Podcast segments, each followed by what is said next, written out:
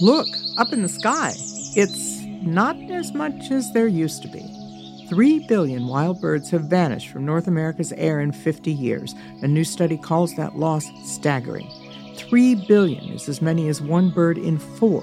Birds of the forest, birds of the grasslands, gone.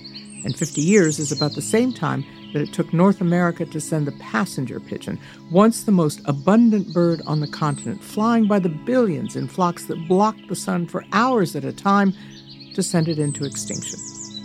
These creatures who evolved from the dinosaurs, who delight us with color and song, humans are crowding them out, plowing up and chopping down their habitat, poisoning them with pesticides, installing windows that they smash into, allowing domestic cats to kill them.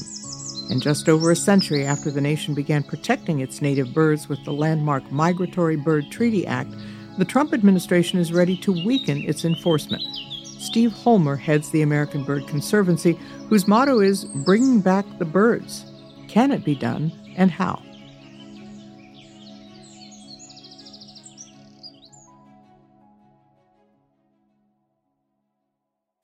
Billion birds in 50 years in this country. Why are they disappearing? We believe it's a combination of things. Migratory birds spend the majority of their year in the south, either in the southern U.S. or in central South America. And so there's all kinds of habitat issues there. And then when they actually migrate, they have what's called stopover places where they basically need to stop and fuel up again. And if that habitat isn't in good condition or if they face threats there, then, then that could affect their migration. Some new studies indicate that pesticides might prevent migrating birds from gaining sufficient weight. These stopover points, they typically will gorge themselves and gain a bunch of weight so that they can fly, in some cases, all the way up to the Arctic where they have their chicks. And then they come all the way back. It's quite a gauntlet that they go through. We think all this is adding up into these declines. Would you make the case for why bird life matters? People think, ah, it's just sparrows, ah, it's just pigeons. They're actually a very good indicator of the overall health of the environment. And so when we see these bird declines, it's an indication that in a sense there's something out of balance. And we've seen certain habitats would be removed to a degree that the birds would become endangered that used to live there. And at the same time, we've had some very successful conservation efforts. We've brought the bald eagle back, for example. Its its population is now increasing 10% a year, and it's just the result of banning DDT and, and other efforts to protect it. 70 years ago, Communist China crusaded against sparrows as public animals of capitalism, and they killed billions. Well, without the sparrows to eat them, the insects flourished, the crops were destroyed, and millions of Chinese starved. The earth needs birds. People need birds. Birds play a crucial role within the ecosystem in terms of eating insects and other things, and then also being eaten by other things. Part of the reason why the loss of the 3 billion birds is so significant is that's a huge loss of biomass that used to be in the system. We need to think about doing some things to try to restore balance. What kind of birds were foremost among those 3 billion that aren't around anymore? Really common birds, meadowlarks, hmm. grassland birds in particular, seem to have taken a, a really huge dip.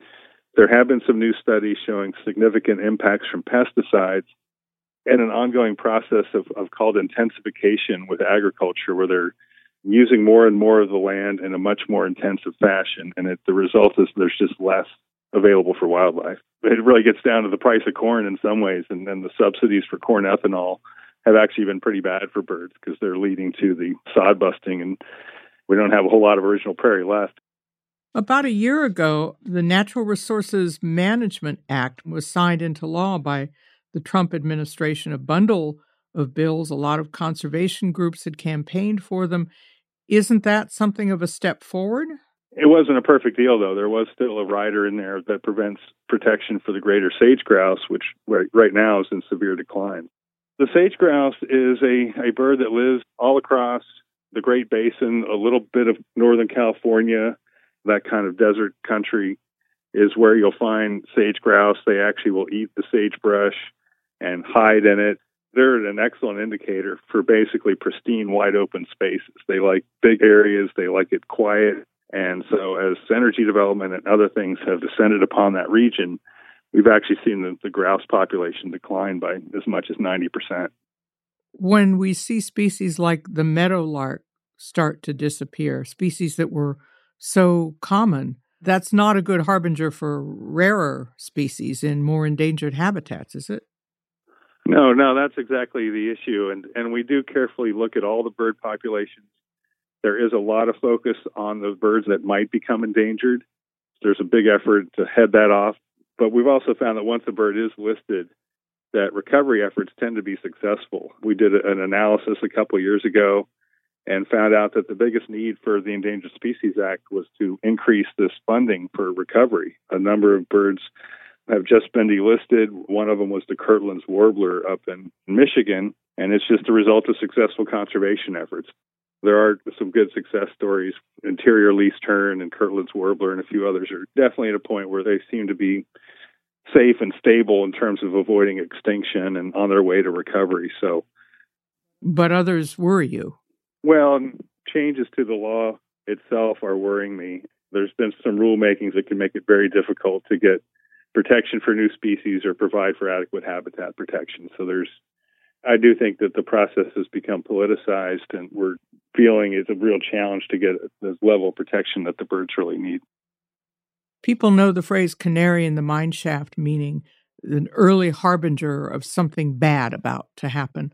Now it seems like our whole bird population is the canary in the mine shaft, our wild bird population. That's right. And they, they also are showing that they are a big indicator for global warming and climate change, where you're seeing rain shifts in terms of just because it's a little warmer, the birds are, are actually much further north and they're literally following the climate band as it changes. And so they're fortunate in the sense that they can fly to a new ideal environment for themselves. Not every critter has that luxury.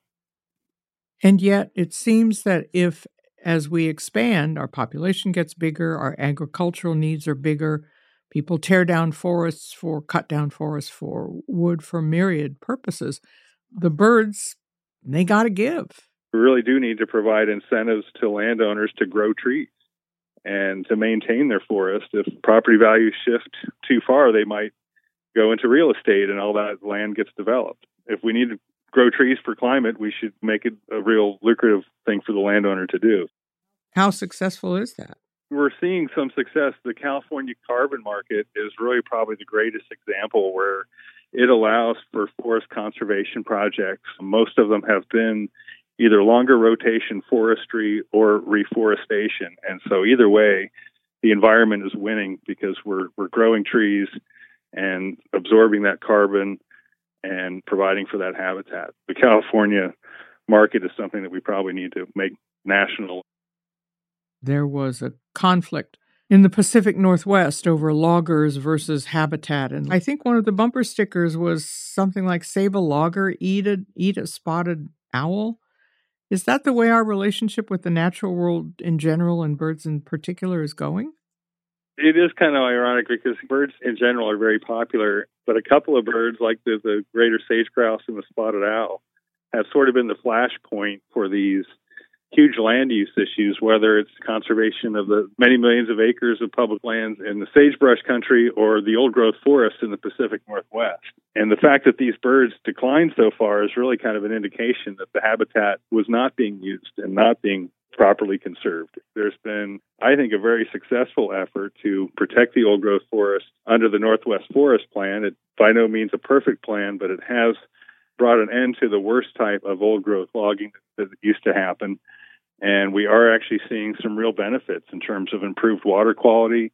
The forests in the region are now a big carbon sink where they absorb carbon instead of being a source of emissions every year. So, so the public has, has seen some real side benefits the, in addition to the conservation of the forest. Unfortunately, we have some policymakers who are trying to open up the old growth forests again to logging, whether it be in Alaska or in the Pacific Northwest or Northern California. And so we're trying to counter that. A lot of the work that we do is in partnership with other conservation groups. We manage a coalition called the Bird Conservation Alliance, which has over 200 groups doing public outreach and events on, up in Congress to raise awareness about our programs. People like the idea of birds, as, as you said, they just don't perhaps make the connection between, oh, that's a bird and I like to hear it, I like to see it, and what it takes to keep that bird alive. Well, yeah, and sometimes people don't see how their actions might affect things. A couple of the biggest sources of mortality for birds are window collisions and cats. With windows, it's estimated about a billion a year, and it tends to be on the glass facade and ground level windows that tend to reflect foliage. And so there are ways that just by how the landscape is designed or or the windows themselves, there's been windows tested that reduce the uh, number of collisions. So we're working on various pieces of legislation that encourage the use of bird safe building design and materials. There's actually solutions for these homeowners. There's glass products and films that they can put on the window to treat them so that the collisions can be greatly reduced. And same with cats. Keeping cats indoors is safer for the cat and greatly reduces the, the predation that would happen if they were outdoors.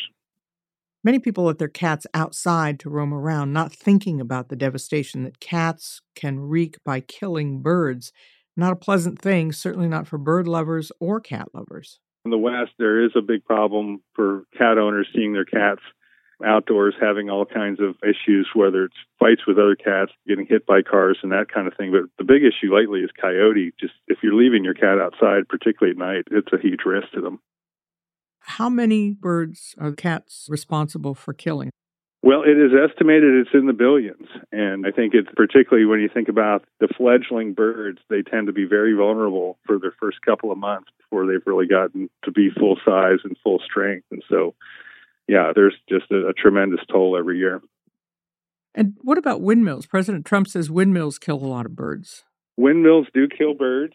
We estimate as many as a million birds a year are killed by wind turbines and associated infrastructure. And there are guidelines in place right now that can reduce this mortality. Unfortunately, they're not being used that consistently. So we're working on a piece of legislation called the Migratory Bird Protection Act that we think eventually could lead to these guidelines getting into use more often and the changes that are happening to the Migratory Bird Treaty Act by the administration right now. One of the biggest problems with that is the fact that it won't encourage us to solve these problems any longer. The law is that it was intended to encourage industry to find ways to stop killing birds accidentally.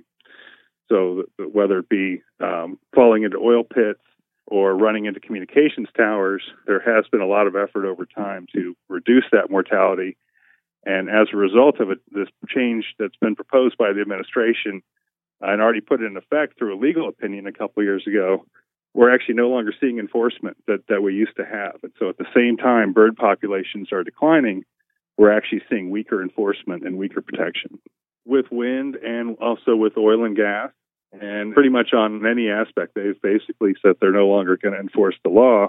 And this could even be in extreme worst cases of oil spills, where in the past there would have been big fines applied. Now they're basically saying there's no law any longer. So we're actually already fighting, as is the state of California. So we're hopeful to overturn their efforts to weaken the law. There's a really good bill called the Migratory Bird Protection Act sponsored by Representative Alan Lowenthal from California that would actually bring about these best management practices that I was just talking about. So the bill has gone through a House committee and it's waiting a vote on the House floor, and people can express their support to their lawmakers to pass the Migratory Bird Protection Act. It sounds like California's doing a pretty good job of getting on top of this. California has an outstanding legislature in terms of, of passing bills to protect the environment and kind of fill in the gap while the, the federal government is kind of dithering about right now. One area where California took the lead was in the phase out of toxic lead ammunition. There's now non toxic alternatives available. And California has kind of led the way on this transition. Most Americans live in suburban or urban areas now. And I'm wondering about the urban bird population and how we're treating it and how we should regard it? There's actually a lot that we can do in our urban areas. Uh, urban forests are, are very important, and each homeowner can do things with their own landscaping, with things that, that could actually really benefit wildlife. There's a lot of things that we could do for wildlife just in our own backyard. Are you a bird watcher? Is there a species that speaks to you? Well, you know, right now I'd have to say the marbled murrelet is a species that really speaks to me. It's found on, right on the coast Northern California and Oregon and Washington State. And it's a neat little seabird that goes out and forages on little fish. And then it nests in the tops of old growth trees. And they tend to be in the very biggest trees that are like 200 years old or older. And so there's a huge overlap between the marbled murrelet and these really high carbon forests that are valuable in terms of the fight on climate change. There's all kinds of habitat protection and recreation management things going on to bring that bird back. Well, Steve Holmer, thank you so much. You're very welcome. That was a real pleasure.